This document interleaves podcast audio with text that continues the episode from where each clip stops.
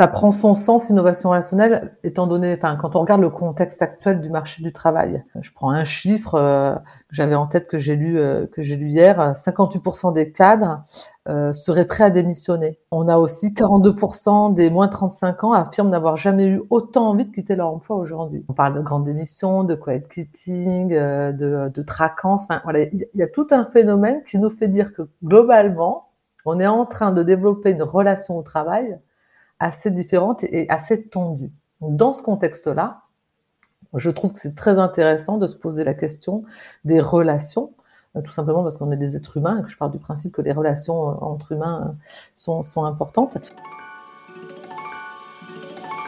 Les entreprises les plus performantes seraient-elles celles qui bâtissent la capacité d'apprendre plus vite que la concurrence? Je suis Cyril Ijard et avec la société Nous, nous avons décidé d'aller à la rencontre de celles et ceux qui font l'entreprise apprenante. Responsables de la formation, DRH, directrices et directeurs d'universités d'entreprise, experts de la tech ou de la pédagogie, nos invités viennent partager leurs expériences, leurs apprentissages et leur vision du monde de la formation professionnelle et du développement des compétences. Au fait, c'est qui nous? Nous, c'est un collectif dont la mission est de faire des richesses humaines le moteur de performance des organisations. Et c'est grâce à nous que le podcast L'entreprise apprenante existe.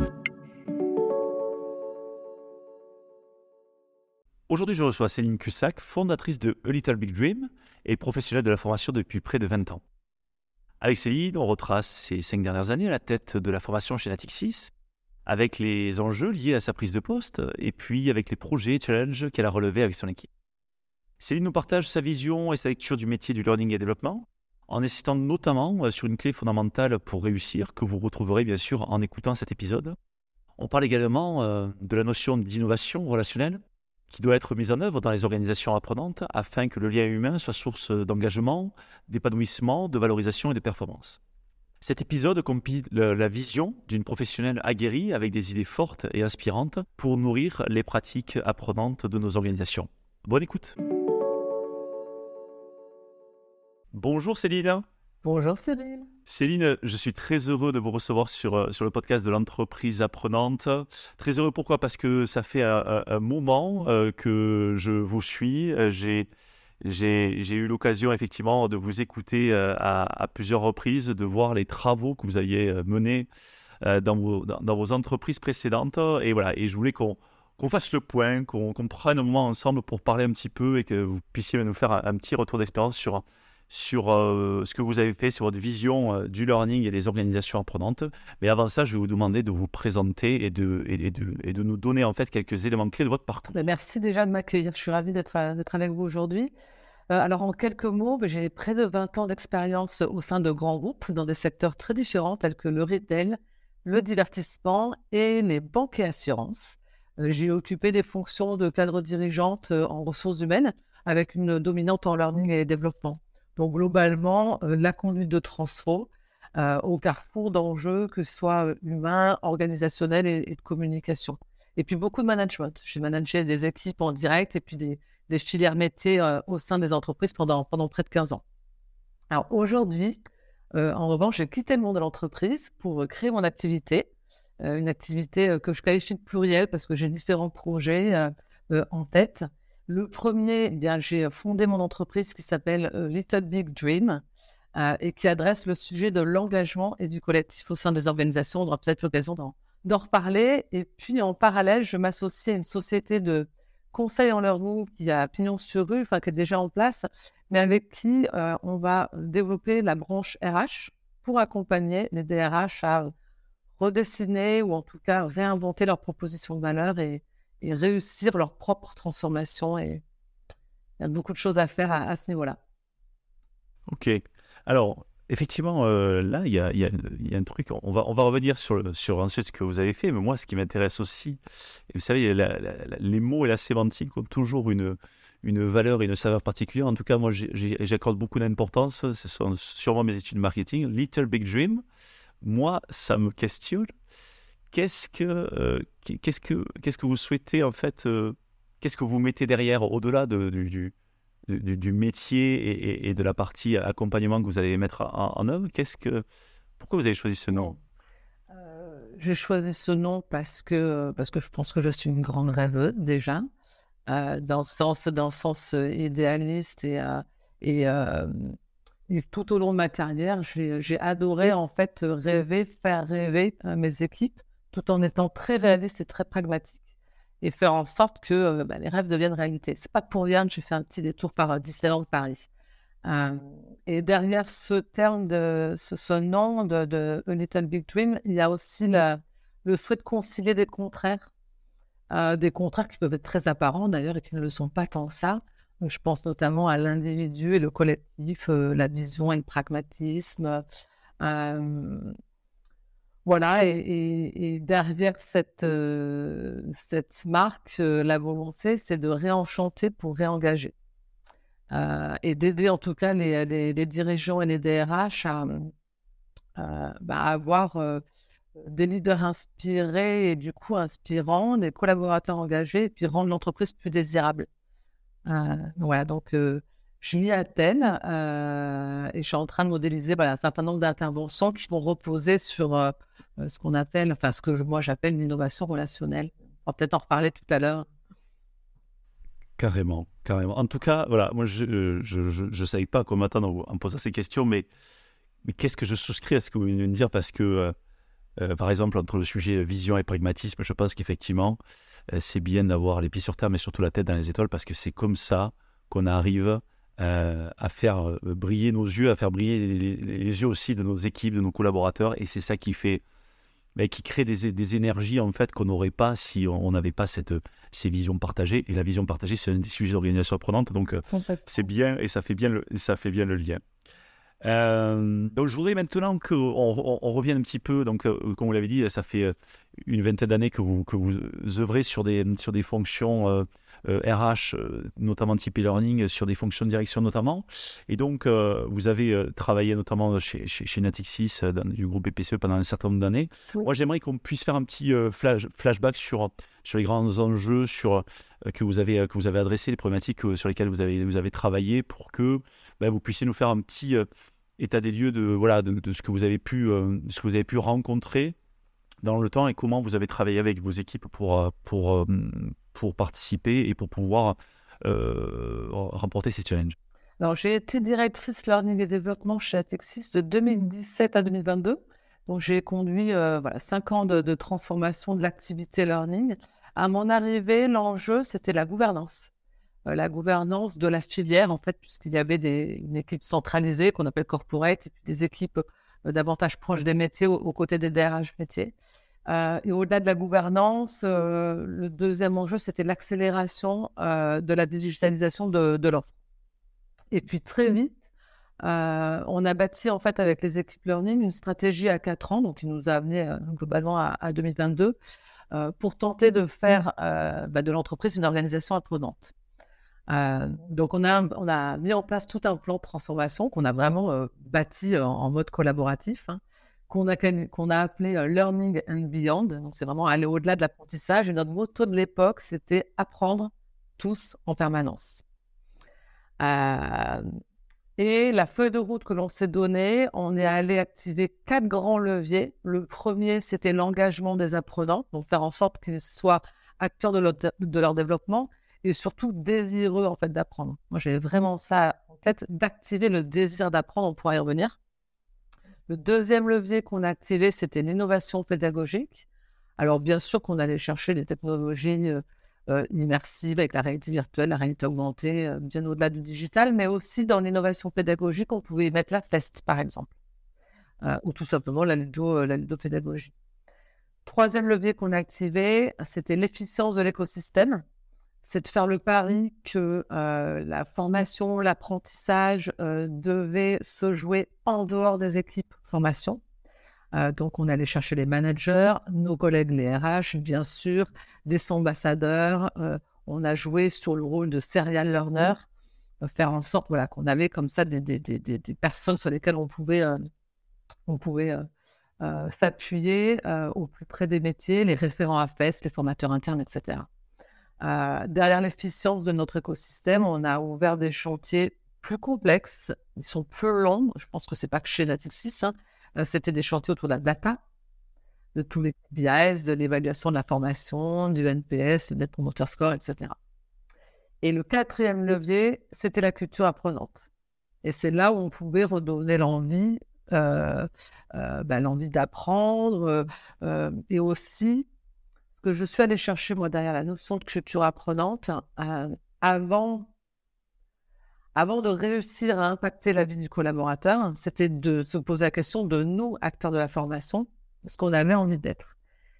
Et donc, j'ai utilisé la transformation de notre activité pour, pour nous transformer nous-mêmes et être assez exemplaire dans la manière dont on allait apprendre et dont, on allait le montrer. Euh, donc, on, voilà, on, s'est formé à plein de choses, euh, à la création de, podcasts, euh, on a animé des radios, on a fait plein de choses. Et l'état d'esprit, c'était le do it yourself. C'était on va faire par nous-mêmes, on va apprendre en faisant et on va pouvoir incarner ce qu'on est en train de raconter aux collaborateurs. Et c'est comme ça que petit à petit, on a commencé par nous, et puis ensuite, on a organisé un, certain nombre de dispositifs, et Learning Days en sont un exemple, euh, qui nous a permis de raconter une histoire, mais en sachant ce qu'on était en train de raconter, puisque nous-mêmes, on l'avait. Euh, voilà, donc ça, c'était vraiment les quatre grands leviers. Et puis, bien sûr, le, sujet des compétences que, tout ça visait. Hein, ça pouvait être des compétences de management, de leadership, les soft skills, les hard skills sur les nouveaux métiers, notamment ce qu'on appelle les métiers du futur, avec une école de, reskilling, de reconversion. Euh, et puis tous les sujets de, la data et de la RSE qui ont émergé un peu plus, récemment. Donc voilà quels étaient les grands enjeux qu'on a pu adresser euh, ces 4-5 dernières années. Alors, euh, on va rentrer dans, le détail de, certains de ces enjeux, mais je, je veux juste qu'on revienne parce que je pense que c'est important pour les gens qui écoutent. Quand vous arrivez en 2017, c'est quoi l'état du collaborateur Natixis? C'est quoi son niveau de culture apprenante? C'est quoi son expérience d'apprentissage? Parce que c'est bien aussi de, montrer en fait d'où vous partez, je pense, pour voir un petit peu où c'est que vous êtes arrivé en 2022. Il s'est passé beaucoup de choses depuis, mais en 2017, euh, de très belles choses avaient été faites déjà au niveau digital. Euh, il y avait au catalogue des Serious Games pour le management. On avait largement, euh, l'entreprise avait largement dépassé le stade du e-learning pour du réglementaire. Donc des Serious Games, des, produits digitaux vraiment intéressants. On commençait à mettre en place des plateformes en libre service. On est au tout début de la notion du libre service qu'on a vraiment démocratisé dans les années qu'on suivit. Donc voilà, on était au lendemain du learning réglementaire, un bel essor au niveau du digital.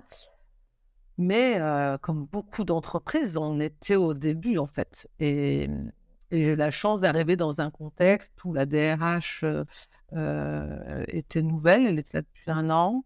Une vraie volonté de transformer nos pratiques, notre positionnement. Donc les voyants, les voyants étaient verts pour pouvoir bousculer, bousculer les codes et embarquer les équipes. Donc j'ai eu beaucoup de chance d'arriver au bon moment. Et, effectivement, le fait d'avoir euh, la gouvernance, notamment la DRH, qui, euh, qui, qui, euh, qui, soit le premier sponsor du, projet, je pense que c'est important. Par rapport aux enjeux, je pense qu'effectivement, certains se nourrissent le fait de pouvoir, et j'ai envie qu'on parle de, de, ce sujet, de, de, de, de, vouloir décentraliser finalement la formation, l'acquisition de la compétence, de la connaissance, en étant finalement derrière un diffuseur, enfin en tout cas un catalyseur de tous les savoirs en interne et, de pouvoir euh, développer en fait des pratiques apprenantes à, finalement à tous les étages, ça c'est un vrai sujet. Et pour ça, il faut avoir une culture apprenante. Donc, comment vous avez fait finalement pour euh, parce que ces deux enjeux se, se, parlent se parlent le même parce que on, veut bien euh, vouloir décentraliser mais si à un moment donné on ne donne pas à la fois les outils et les codes culturels on ne crée pas des routines pour que ben, pour que derrière en fait les gens s'emparent et, les équipes métiers s'emparent en fait de de, de, de, routines apprenantes qui puissent eux-mêmes s'apprendre entre eux, par exemple. Euh, comment ça s'est passé pour que. Alors, vous avez commencé à parler sur votre, votre propre équipe où vous avez finalement donné l'exemple. Hein, et ça, je pense que c'est le premier enseignement. il faut vraiment en parler parce que soit le changement que tu veux voir dans le monde, hein, pour, pour, paraphraser un illustre.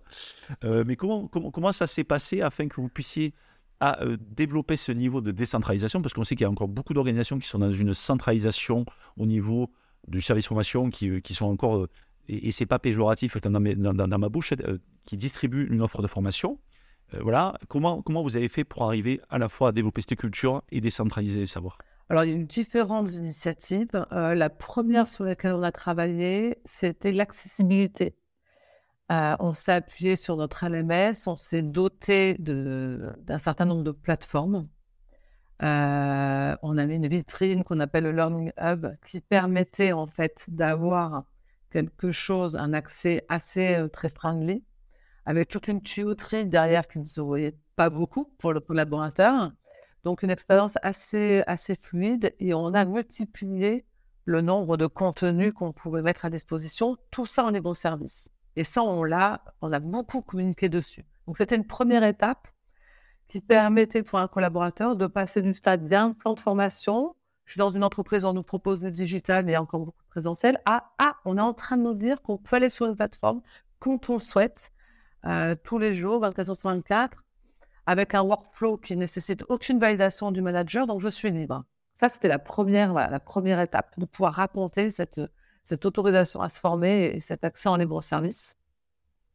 Le deuxième projet emblématique qu'on a pu mettre en place, qui a été, euh, je trouve, incroyable à l'échelle de l'entreprise, mais aussi pour nos, propres équipes, c'est les Learning Days. Euh, alors, c'était ponctuel, c'était en 2019, c'était en 2020, au, moment des rentrées scolaires, et on animait une dizaine de jours autour de l'apprentissage. L'édition 2019, elle avait vocation à donner envie d'apprendre. On l'a appelée We Love Learning. Euh, et le programme s'est composé de, conférences, d'ateliers, de démonstrations. Euh, on a animé beaucoup de corners à côté des cantines, entre midi et deux. Donc, on s'est montré, on a fait des démos de ce qui existait sur les plateformes, on a raconté, euh, euh, on a, vraiment fait vivre et événementialiser beaucoup le learning. Et autour de ces temps forts des Learning Days, tout au long de l'année, on utilisait les réseaux, le réseau social Kayammer et puis différents canaux de communication pour faire des challenges, pour faire des challenges, pour inciter en fait les, les, collaborateurs à se connecter aux plateformes, à consommer du contenu. Donc on a beaucoup travaillé sur euh, la notion de serial learner. Euh, voilà, donc énormément de marketing et d'événementialisation, de jeux, de challenge. Il y avait vraiment une notion de, plaisir en fait à, associer euh, à l'apprentissage. Qu'est-ce qu'on a fait d'autre? Les Learning Village aussi, je pense que c'est plus récent, mais ça y contribuera beaucoup. on avait un site pour accueillir les formations présentielles. très désuet, euh, mais comme, euh, comme beaucoup d'entreprises, hein, des, bâtiments qui dataient de, qui étaient utilisés depuis, euh, une vingtaine d'années. Et on a eu l'occasion, dans le cadre d'un grand programme de, déménagement d'entreprise et dans les deux, nouvelles tours BPCE, d'envisager en fait des nouveaux espaces formation qu'on a appelé Learning Village, espace apprenant, et on a complètement euh, revisiter ce que pouvait être un lieu d'apprentissage autour de trois grands euh, villages, près de 1000 mètres carrés. Et on a réinventé ben, les espaces qui sont modulaires, des mini-amphithéâtres. On a un espace, euh, l'entreprise a un espace de, lab de réalité virtuelle. on, a, on mélange la technologie et, et l'humain avec un des cœurs de village. donc ça, on a commencé à l'expérimenter l'an dernier, puisque le premier village a été ouvert l'an dernier, et on voit bien qu'il se passe aussi autre chose pour les collaborateurs. Donc là aussi, des espaces ouverts on peut venir euh, travailler, se former, expérimenter, apprendre, échanger, euh, assister à des talks, à des, formateurs internes qui viennent témoigner entre midi et deux. Voilà, c'est des espaces de vivant, en fait, et qui, euh, qui contribueront en tout cas à cette culture apprenante. C'est quelques exemples, il y en aurait plein. Euh, et puis, bien sûr, l'accompagnement des managers. L'accompagnement des managers, c'est hyper, hyper important. Et on a eu un certain nombre d'initiatives autour du euh, manager coach, manager euh, développeur de talent, avec la notion d'équipe apprenante. On les a outillés pour, pour devenir des équipes apprenantes. Et ça, et ça c'est effectivement ultra intéressant. On reparlera de la notion d'équipe tout à l'heure. Euh, mais euh, peut-être que vous pouvez nous donner quelques, peut-être un, élément sur l'équipe apprenante, parce que quand on parle d'organisation apprenante euh, et quand on parle de learning, on parle souvent à l'échelle individuelle. On peut des fois parler à l'échelle de l'organisation. J'ai mis à l'échelle de l'organisation ça. On parle beaucoup moins à l'échelle de l'équipe. Alors que finalement, là où on apprend le plus, c'est sur le terrain et donc c'est au contact de son équipe. Qu'est-ce que, qu'est-ce que vous avez mis à disposition de vos managers et de vos équipes pour, pour développer finalement euh, cette, ouais, cette notion, en tout cas, pour développer en fait les compétences de l'équipe apprenante C'est-à-dire.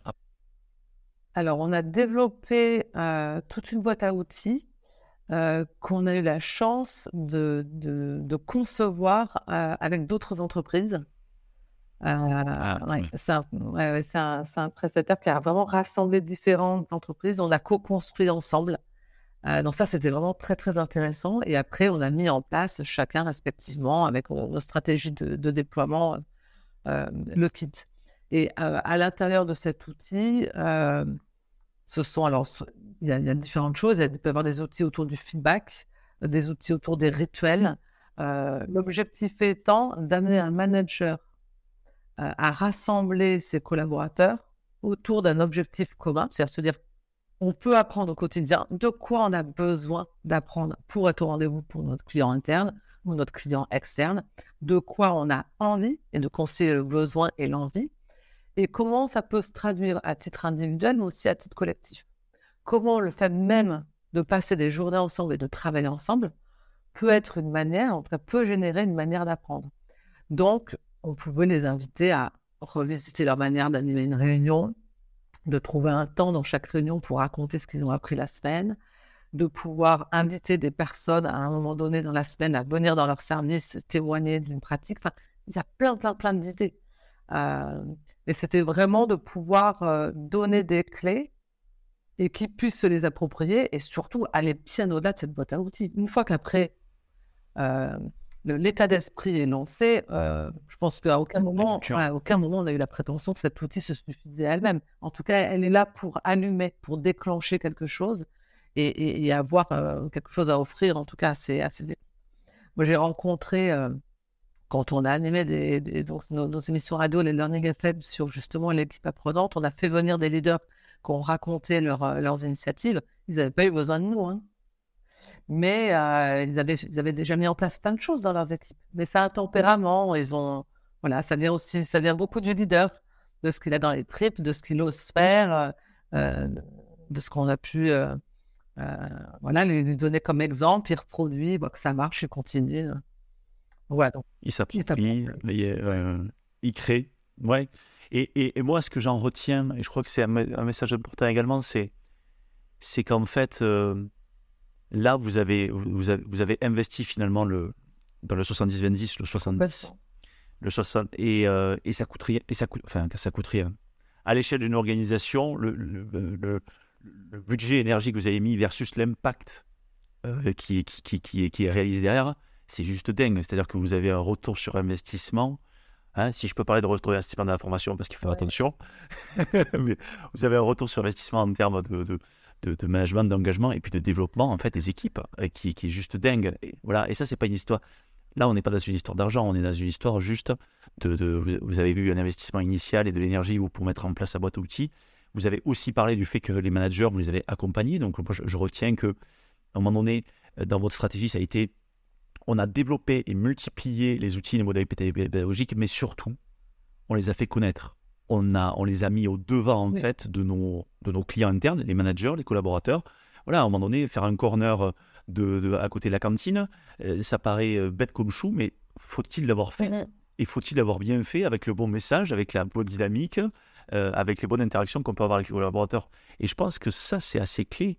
Et c'est là où on se rend compte que on a plein d'outils en fait en interne qui nous permettent de décupler, en fait au niveau individuel et collectif l'apprentissage et on n'utilise pas assez. Et moi je trouve que c'est un bon exemple que vous vous avez vous avez finalement investi sur vos forces vives. Oui, l'investissement euh, il n'est pas que financier. on a besoin, hein, on a besoin de budget, c'est évident hein, quand on veut former euh, toute une série de managers avec la volumétrie importante. Bien évidemment euh, qu'il faut des budgets, mais il y a autour plein d'autres choses à imaginer et qui euh, repose sur un investissement beaucoup plus euh, humain. En fait, c'est du temps, c'est des idées, c'est de l'énergie, c'est de l'envie. voilà, les deux, se, les deux se complètent. Les deux se complètent, effectivement. Alors, j'ai envie de passer à la suite, mais, mais tellement donné des infos qu'il y a un truc qui me, qui me taraude. J'ai envie de savoir qui est ce serial learner que, comment vous avez finalement aussi, est-ce que vous l'avez marketé finalement, ce serial learner? Est-ce que vous lui avez donné en fait un statut, un peu comme dans, le, ce qu'on appelle dans le web communautaire, vous savez, les modérateurs, les super modérateurs? Là, le serial learner, qui est-il? Est-ce qu'à un moment donné, il avait, vous l'avez marketé? Est-ce que vous lui avez donné un, statut, un rôle? Voilà, c'est intéressant, je pense, de savoir comment on crée une communauté d'ambassadeurs. Alors, on ne lui a pas donné de statut en tant que tel, ni même de prénom, ni même de visage. Euh, on voulait en voir plein, partout, tant que possible. On en a eu. C'est ceux qui, euh, notamment sur le réseau social d'entreprise, étaient toujours les premiers à, tester ce qu'on proposait, euh, à lever la main pour venir tester un produit, à commenter, à donner leur avis et éventuellement à recommander. Euh, leur profil, que ce soit en termes d'âge, de métier, où ça pouvait être très très différent. Et on s'est amusé à communiquer autour euh, euh, en, en, définissant, on avait ça dans les salles de réunion, il y avait des affiches, des flyers sur voilà, les, comportements, les bonnes pratiques en fait du serial learner. Donc ça pouvait aller de euh, je me connecte régulièrement sur le Learning Hub pour découvrir les actualités. Euh, j'évalue la formation à l'issue euh, de l'apprentissage que j'ai pu réaliser. je recommande des formations qui me plaisent. je partage avec mes pairs. J'ose. Voilà, ça, pouvait vraiment, ça venait en tout cas raconter comment un, collaborateur pouvait s'inscrire dans le 70-20 sans lui parler du modèle 70-20 qui en soi est, très puissant, mais il y a un storytelling un peu plus sympa à, offrir et, on, l'a fait au travers de Serial Learner. Ok, très intéressant. Effectivement, super intéressant. Et, c'est un peu comme dans tout lance, quand on est sur des lancements de produits, on a toujours ce qu'on appelle les early adopters. Voilà, les serial learners, c'est souvent c'est peut-être les early adopters d'un certain nombre de produits et ils sont très, ils sont très utiles. Ils représentent euh, pour partie, mais pas totalement, euh, la, comment dire, l'échantillon global, parce qu'ils sont, ils sont plus convaincus dès le départ, puisqu'ils sont là, ils sont très engagés, mais par contre, ils sont ultra utiles pour pouvoir aller chercher les premiers feedbacks et pouvoir progresser. Donc, trop, très bien. Euh, je, voudrais que maintenant qu'on qu'on puisse euh, prendre un peu de, recul vis-à-vis de, du marché, du marché de la formation, de l'état d'un peu du learning et développement. Euh, donc je sais que voilà, vous êtes, vous êtes toujours très très connecté au marché. Vous avez depuis de nombreuses années échangé avec de nombreux pairs et vous l'avez dit sur même des projets euh, avec d'autres avec, avec entreprises. Euh, moi j'aimerais avoir un petit peu votre lecture de l'état un peu de maturité du learning et développement et, pour qu'on ait une lecture assez, fluide, partager un petit peu un peu une grille d'analyse et un plan d'action si vous deviez voilà revenir à, la tête d'un département learning et, et développement quels seraient, alors bien sûr, selon le niveau de maturité, mais quels seraient globalement les, grands, euh, les, gros sujets sur lesquels vous iriez euh, vous assurer, ou en tout cas vous iriez travailler afin de pouvoir euh, réussir votre mission? Je pense qu'on est tous d'accord, hein, en tout cas pour ceux qui font du learning dans les entreprises, que ça a énormément évolué ces dernières années, que c'est une activité qui pouvait être dans l'ombre, euh, pour laquelle on devait euh, parfois se battre pour être à l'ordre du jour euh, d'un CODIR ou d'un COMEX. Et, aujourd'hui, c'est plutôt une activité sous la lumière, dans les projecteurs, et très challengée. donc en ça, ça a énormément évolué. Après, la maturité des, équipes ou de direction learning, elle est très disparate, je trouve. Ça dépend aussi des enjeux de, l'entreprise, donc du coup de sa taille, de son secteur et du coup des moyens qui sont associés. Clairement, euh, la maturité va aussi avec les moyens que l'on peut avoir euh, euh, pour, pour tester des choses. cette maturité, elle est aussi, elle varie en fonction du sponsorship en interne, du dirigeant et du DRH, et puis elle dépend aussi beaucoup bah, du patron ou de la patronne learning et de sa capacité, je trouve, à à avoir une vision et à l'incarner, euh, auprès, euh, des équipes. Euh, et, je trouve qu'il est parfois difficile quand on est patron au patron learning d'être à l'aise sur quelle est la raison d'être de la, de, de, la direction, la direction learning. Quelles sont les ambitions pour l'entreprise et pour les collaborateurs? Quelle, quelle envergure on donne à l'écosystème qui est le nôtre et jusqu'où on veut faire rayonner euh, le learning? Pour moi, c'est cette capacité-là euh, qu'un directeur learning doit avoir pour pouvoir, pour pouvoir développer la maturité euh, de la formation dans l'entreprise. On, revient finalement au, sujet initial de la vision et du pragmatisme en se disant, finalement, dans une, la première chose que je dois faire en tant que directeur learning, et c'est vrai, je pense, dans plein de directions, mais là on parle, nous, ce qui nous intéresse, la partie euh, learning, c'est effectivement de pouvoir avoir une vision que je vais euh, co-construire avec euh, les équipes, avec le métier, avec la gouvernance au-dessus, et que cette vision, en fait, soit devienne, une vision partagée, très chère à l'organisation apprenante et à Peter Senge, afin que à la fois mes équipes soient totalement embarquées, que ma direction soit mon premier sponsor et que je puisse finalement avoir les moyens. Ça, ça c'est votre préco moi, je, je, peux que souscrire à ça. Mais c'est, et au-delà d'avoir une vision, mais ça c'est très personnel, euh, en tout c'est comme ça que j'ai vécu moi mes différentes fonctions, euh, au-delà d'avoir une vision du métier, euh, c'est, et ça rejoint votre première question de l'interview, c'est de rêver grand sa mission. C'est d'être très. Enfin, moi, j'aime bien l'idée d'être idéaliste sur la contribution que l'on peut avoir. Parce que de toute manière, il y a un principe de réalité qui fait qu'après, on va devoir raboter notre, euh, notre rêve et, ce qu'on imagine pour l'entreprise, pour les collaborateurs. Donc autant rêver grand et embarquer euh, tant que possible les, équipes à rêver grand. Et après, le principe de réalité fera qu'on devra, euh, devra réajuster, réajuster à la marge.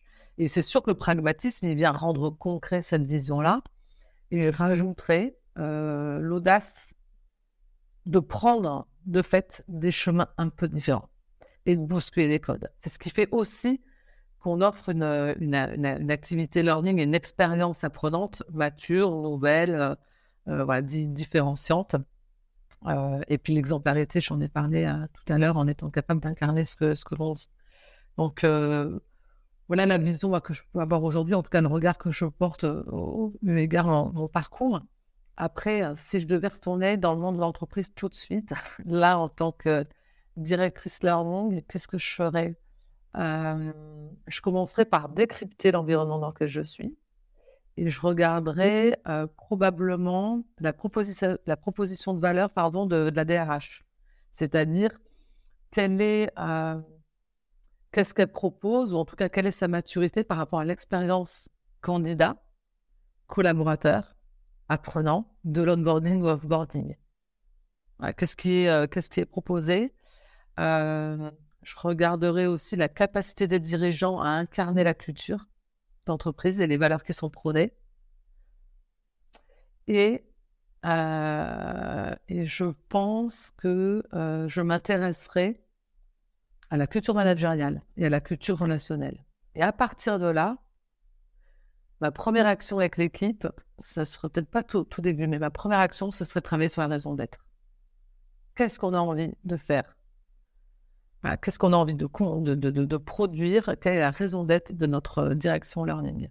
Et je pense que c'est vraiment le, point de départ, notamment après la période de, Covid qu'on a pu avoir. La raison d'être est quand même un, point de départ hyper important pour, euh, pour savoir ce qu'on fait là et, avoir une trajectoire qui, fait sens et, qui permet de prendre du plaisir aussi à faire ce qu'on fait.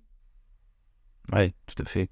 Et je pense que c'est un, un, beau message parce que il y a un certain nombre effectivement de directions de learning où on a des gens qui sont, qui sont passionnés, qui, ont, qui sont engagés et qui sont parfois empêchés par ce qui se passe au-dessus, par des directions générales qui ils sont moins en prise avec la direction générale, donc ils arrivent moins à, à, impacter, à, trouver des moyens, des relais.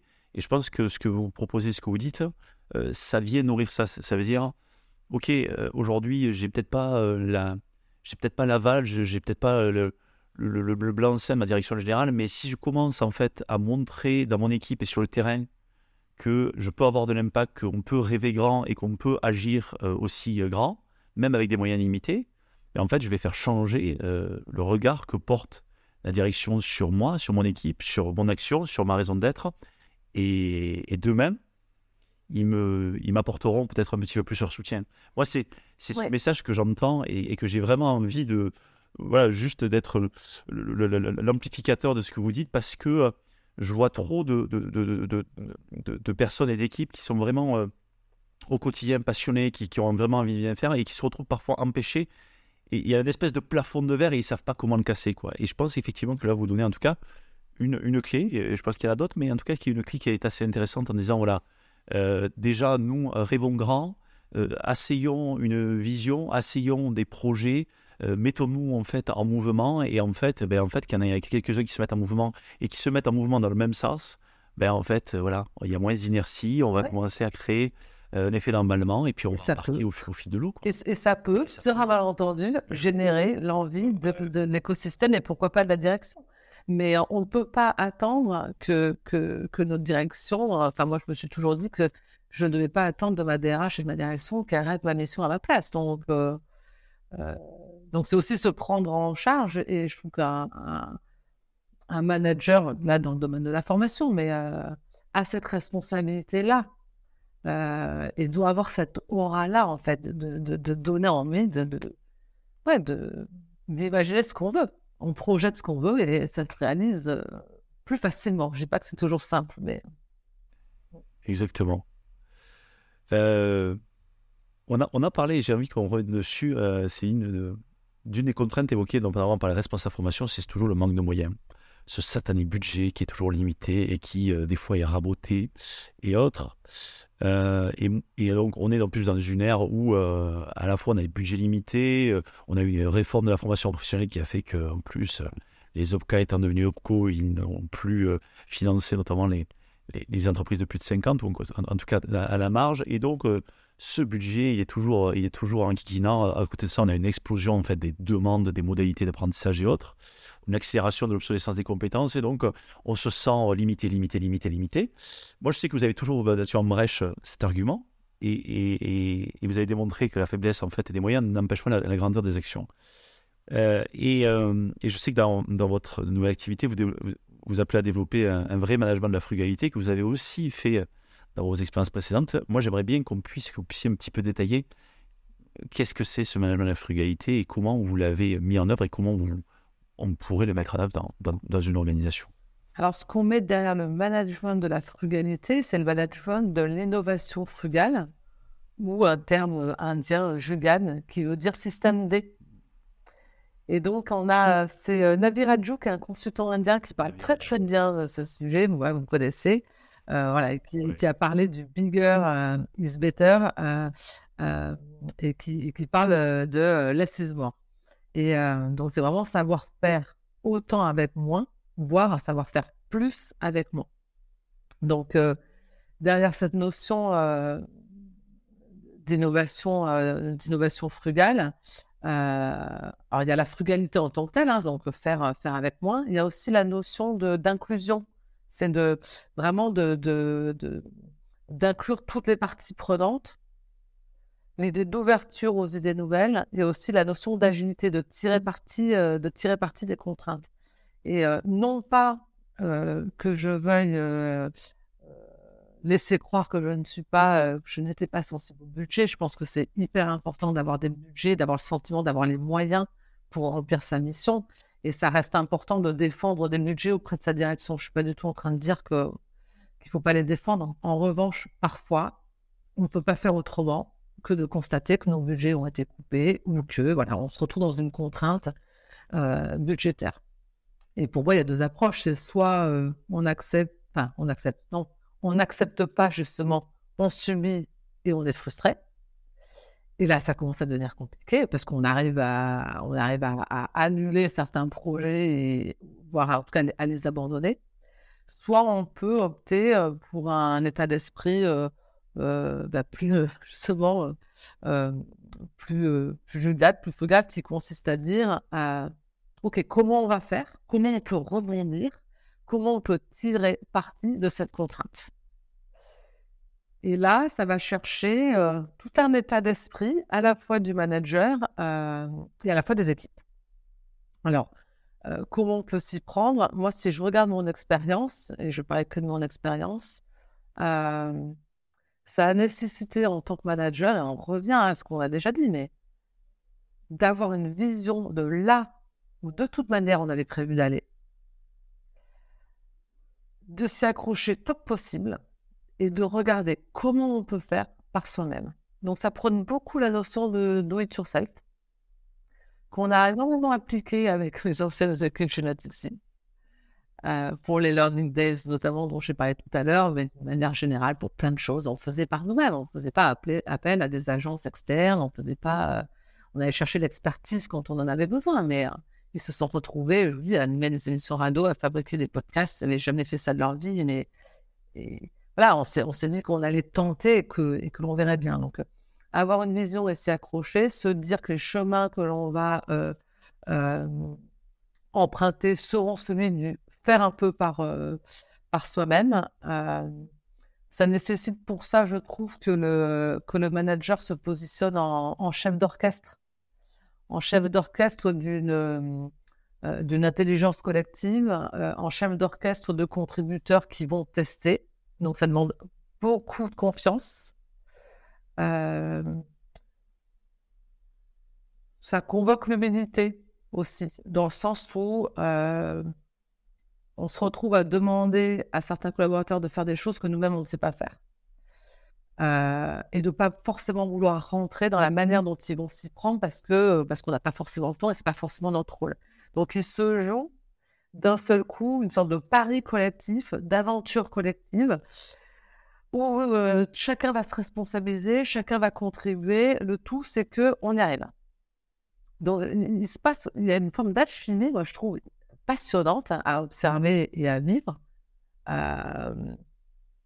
qui ne se passe pas quand on a des budgets hein, et quand on fait faire, quand on fait faire par des experts. Donc, donc c'est plus risqué, c'est sûr. moi, je vais expliquer souvent on va rester très professionnel, on va rester très ambitieux, on va faire en sorte que ce soit le plus excellent possible. Et pour autant, on n'a pas toutes les expertises des professionnels, donc ça va peut-être faire un peu amateur. Ça va peut-être être imparfait, mais c'est pas grave. C'est pas grave. Là, l'enjeu, euh, tel que moi je le vois en tant que manager, me fait dire qu'on peut s'autoriser à être dans l'imperfection. C'est pour ça justement que la, contrainte budgétaire, à ce moment-là, elle est acceptable aussi. Donc, parfois, euh, elle n'est pas acceptable et auquel cas, là, ça devient très compliqué. Mais ce que je veux dire par là, c'est que le management de la frugalité, il offre des fois une saveur assez exceptionnelle et là, il se passe quelque chose collectivement.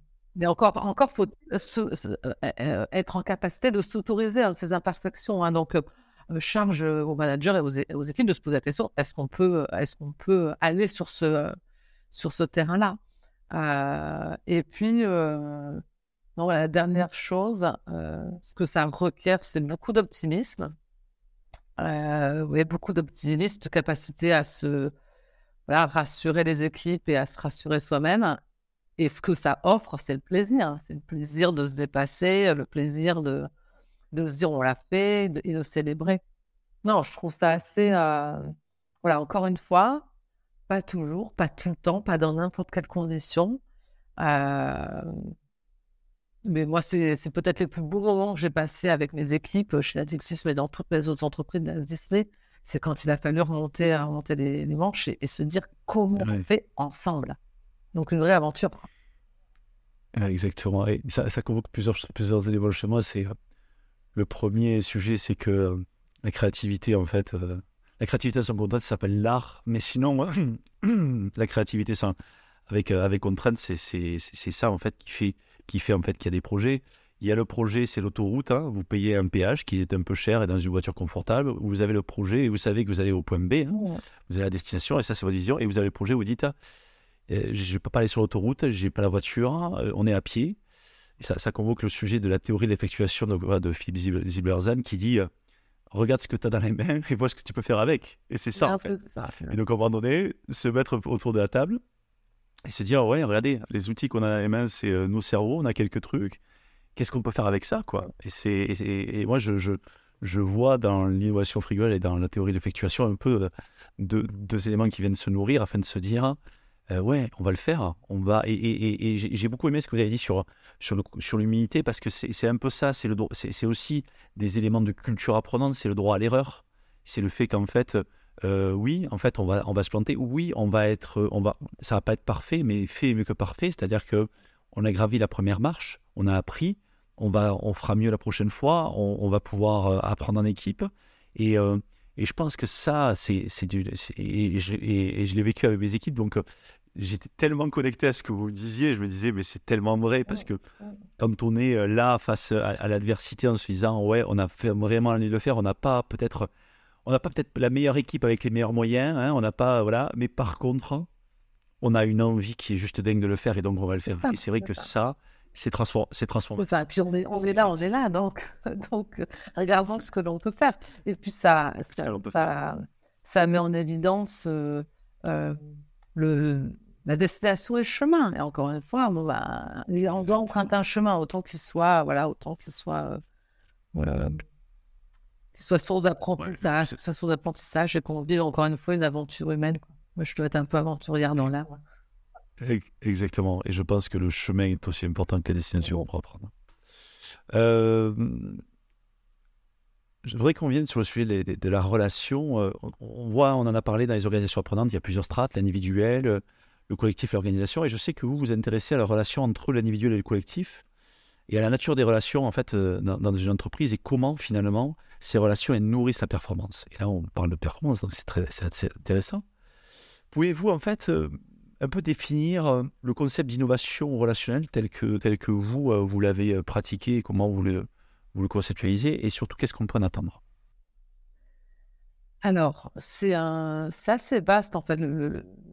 c'est assez vaste et, complexe ce qu'on peut mettre dans l'innovation relationnelle. Il n'y a pas énormément de choses qui sont écrites, mais en tout cas, moi, je m'y intéresse. Euh, et c'est ce qui me motive, en fait, dans, dans, dans mon projet euh, Little Big Dream.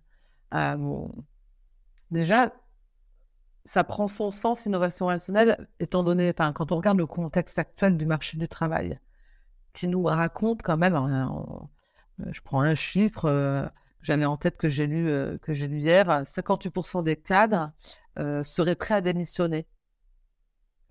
Euh, on a aussi 42% des moins de 35 ans affirment n'avoir jamais eu autant envie de quitter leur emploi aujourd'hui. On parle de démissions, de quiet quitting, de, de traquance. voilà, il y a tout un phénomène qui nous fait dire que globalement, on est en train de développer une relation au travail assez différente et assez tendue. Dans ce contexte-là, je trouve que c'est très intéressant de se poser la question des relations, euh, tout simplement parce qu'on est des êtres humains. je parle du principe que les relations euh, entre humains euh, sont, importantes. et donc voilà, je m'intéresse beaucoup à, ce sujet-là pour pouvoir en tout cas accompagner les entreprises, les entreprises demain. pour moi, aller sur le terrain de l'innovation relationnelle, c'est investir dans ce qui nous lie profondément les uns les autres. C'est-à-dire vraiment la, la, la vraiment la relation. Euh, et ça permet aussi, si on investit dans ce qu'on va, on va définir ce que ça peut être, hein, si on investit dans l'innovation relationnelle, c'est aussi être au rendez-vous d'un discours qu'on entend beaucoup, qui est notre capital humain, notre plus grande richesse. À un moment donné, c'est intéressant. De... Enfin, bon drive. Bah, c'est intéressant de se dire, OK, c'est capital humain, la de chasse, OK, donc l'humain, OK, qu'est-ce qu'on en fait? Ben, Je trouve que si on s'intéresse à l'humain, on doit s'intéresser aux relations. Euh, et, et, pour moi, euh, c'est aussi de partir du principe que l'entreprise est un système vivant, fait d'interactions, que ces interactions, elles peuvent être euh, effectivement complexes, et que dans ces interactions, on peut les voir à trois niveaux. Et c'est ça, je trouve, qui fait la différence dans, dans, dans, dans la notion d'innovation relationnelle. En tout cas, c'est comme ça que je, que je l'envisage. C'est que la, les relations qui se jouent dans les entreprises, elles se jouent à trois, à trois niveaux. Moi avec moi, moi avec les autres et moi avec l'entreprise.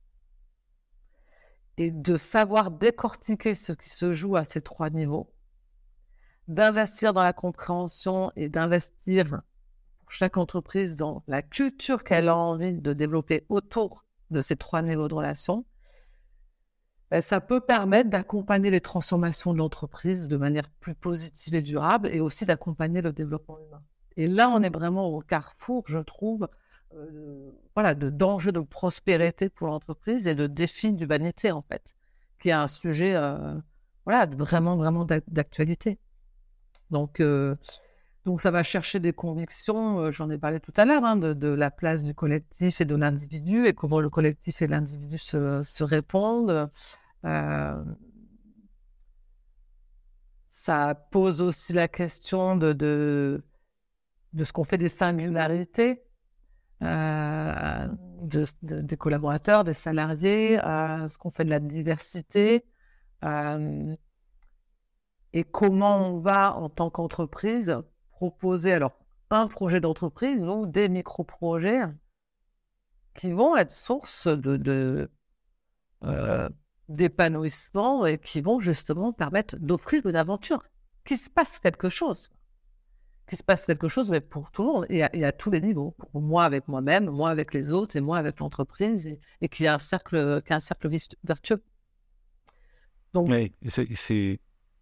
Je, vous laisse. Euh, non, je me suis dit. Voilà, ce que moi j'ai aimé en tout cas derrière la notion euh, d'innovation. Alors comment comment on, s'y prend? Quels sont les euh, quels sont les concepts sous-jacents à ça? Pour moi, c'est la psychologie sociale, c'est la sociologie, c'est la systémie, c'est les neurosciences, beaucoup. Voilà, c'est toutes ces disciplines qui doivent nous permettre de comprendre, de décrypter et ensuite de modéliser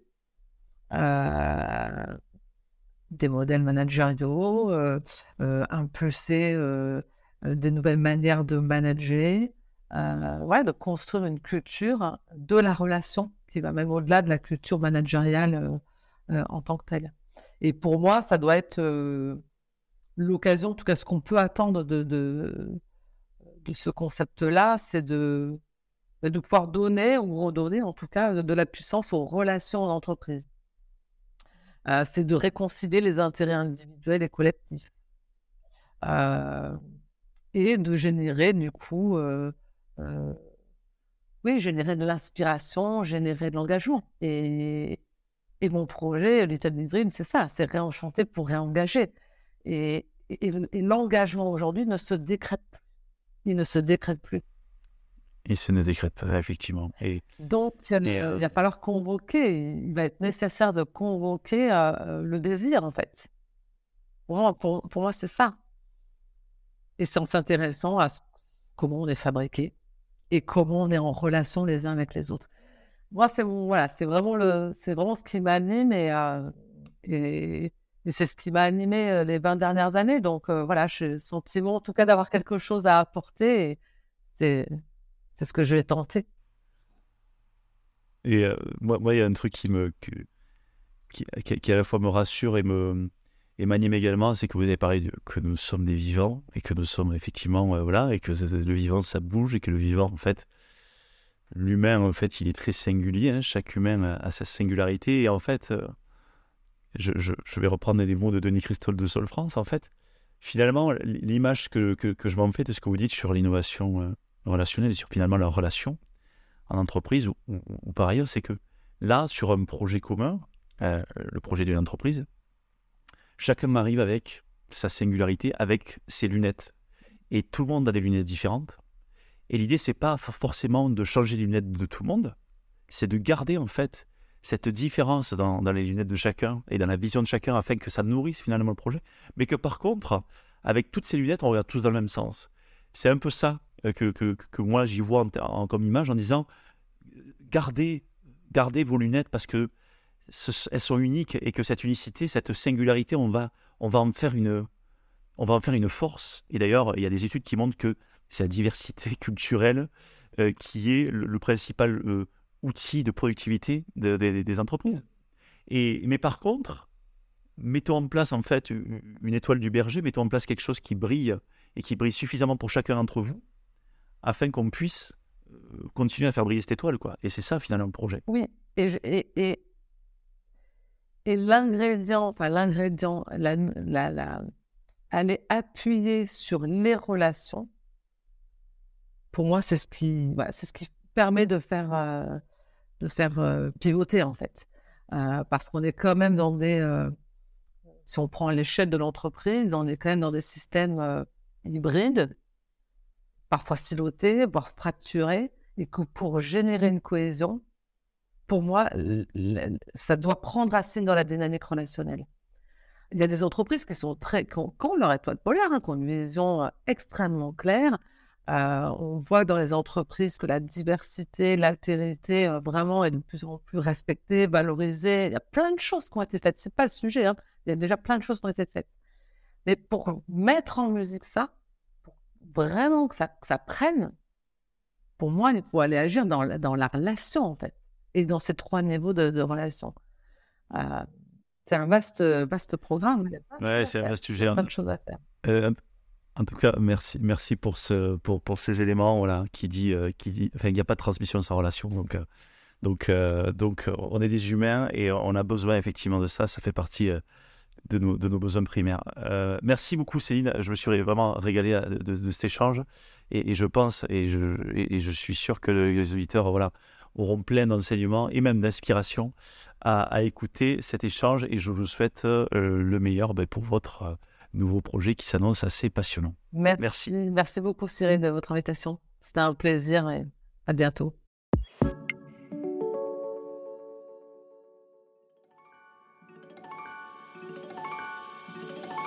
Attendez, attendez, ne partez pas si vite. Vous avez aimé cet épisode?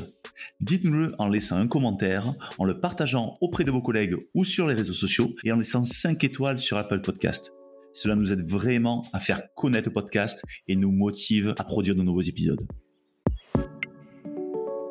L'entreprise apprenante vous a été présentée par nous. Nous est une entreprise dont la mission est de faire des richesses humaines le moteur de performance des organisations. Retrouvez-nous sur nous.co, n o o u s.co. À très bientôt sur l'entreprise apprenante.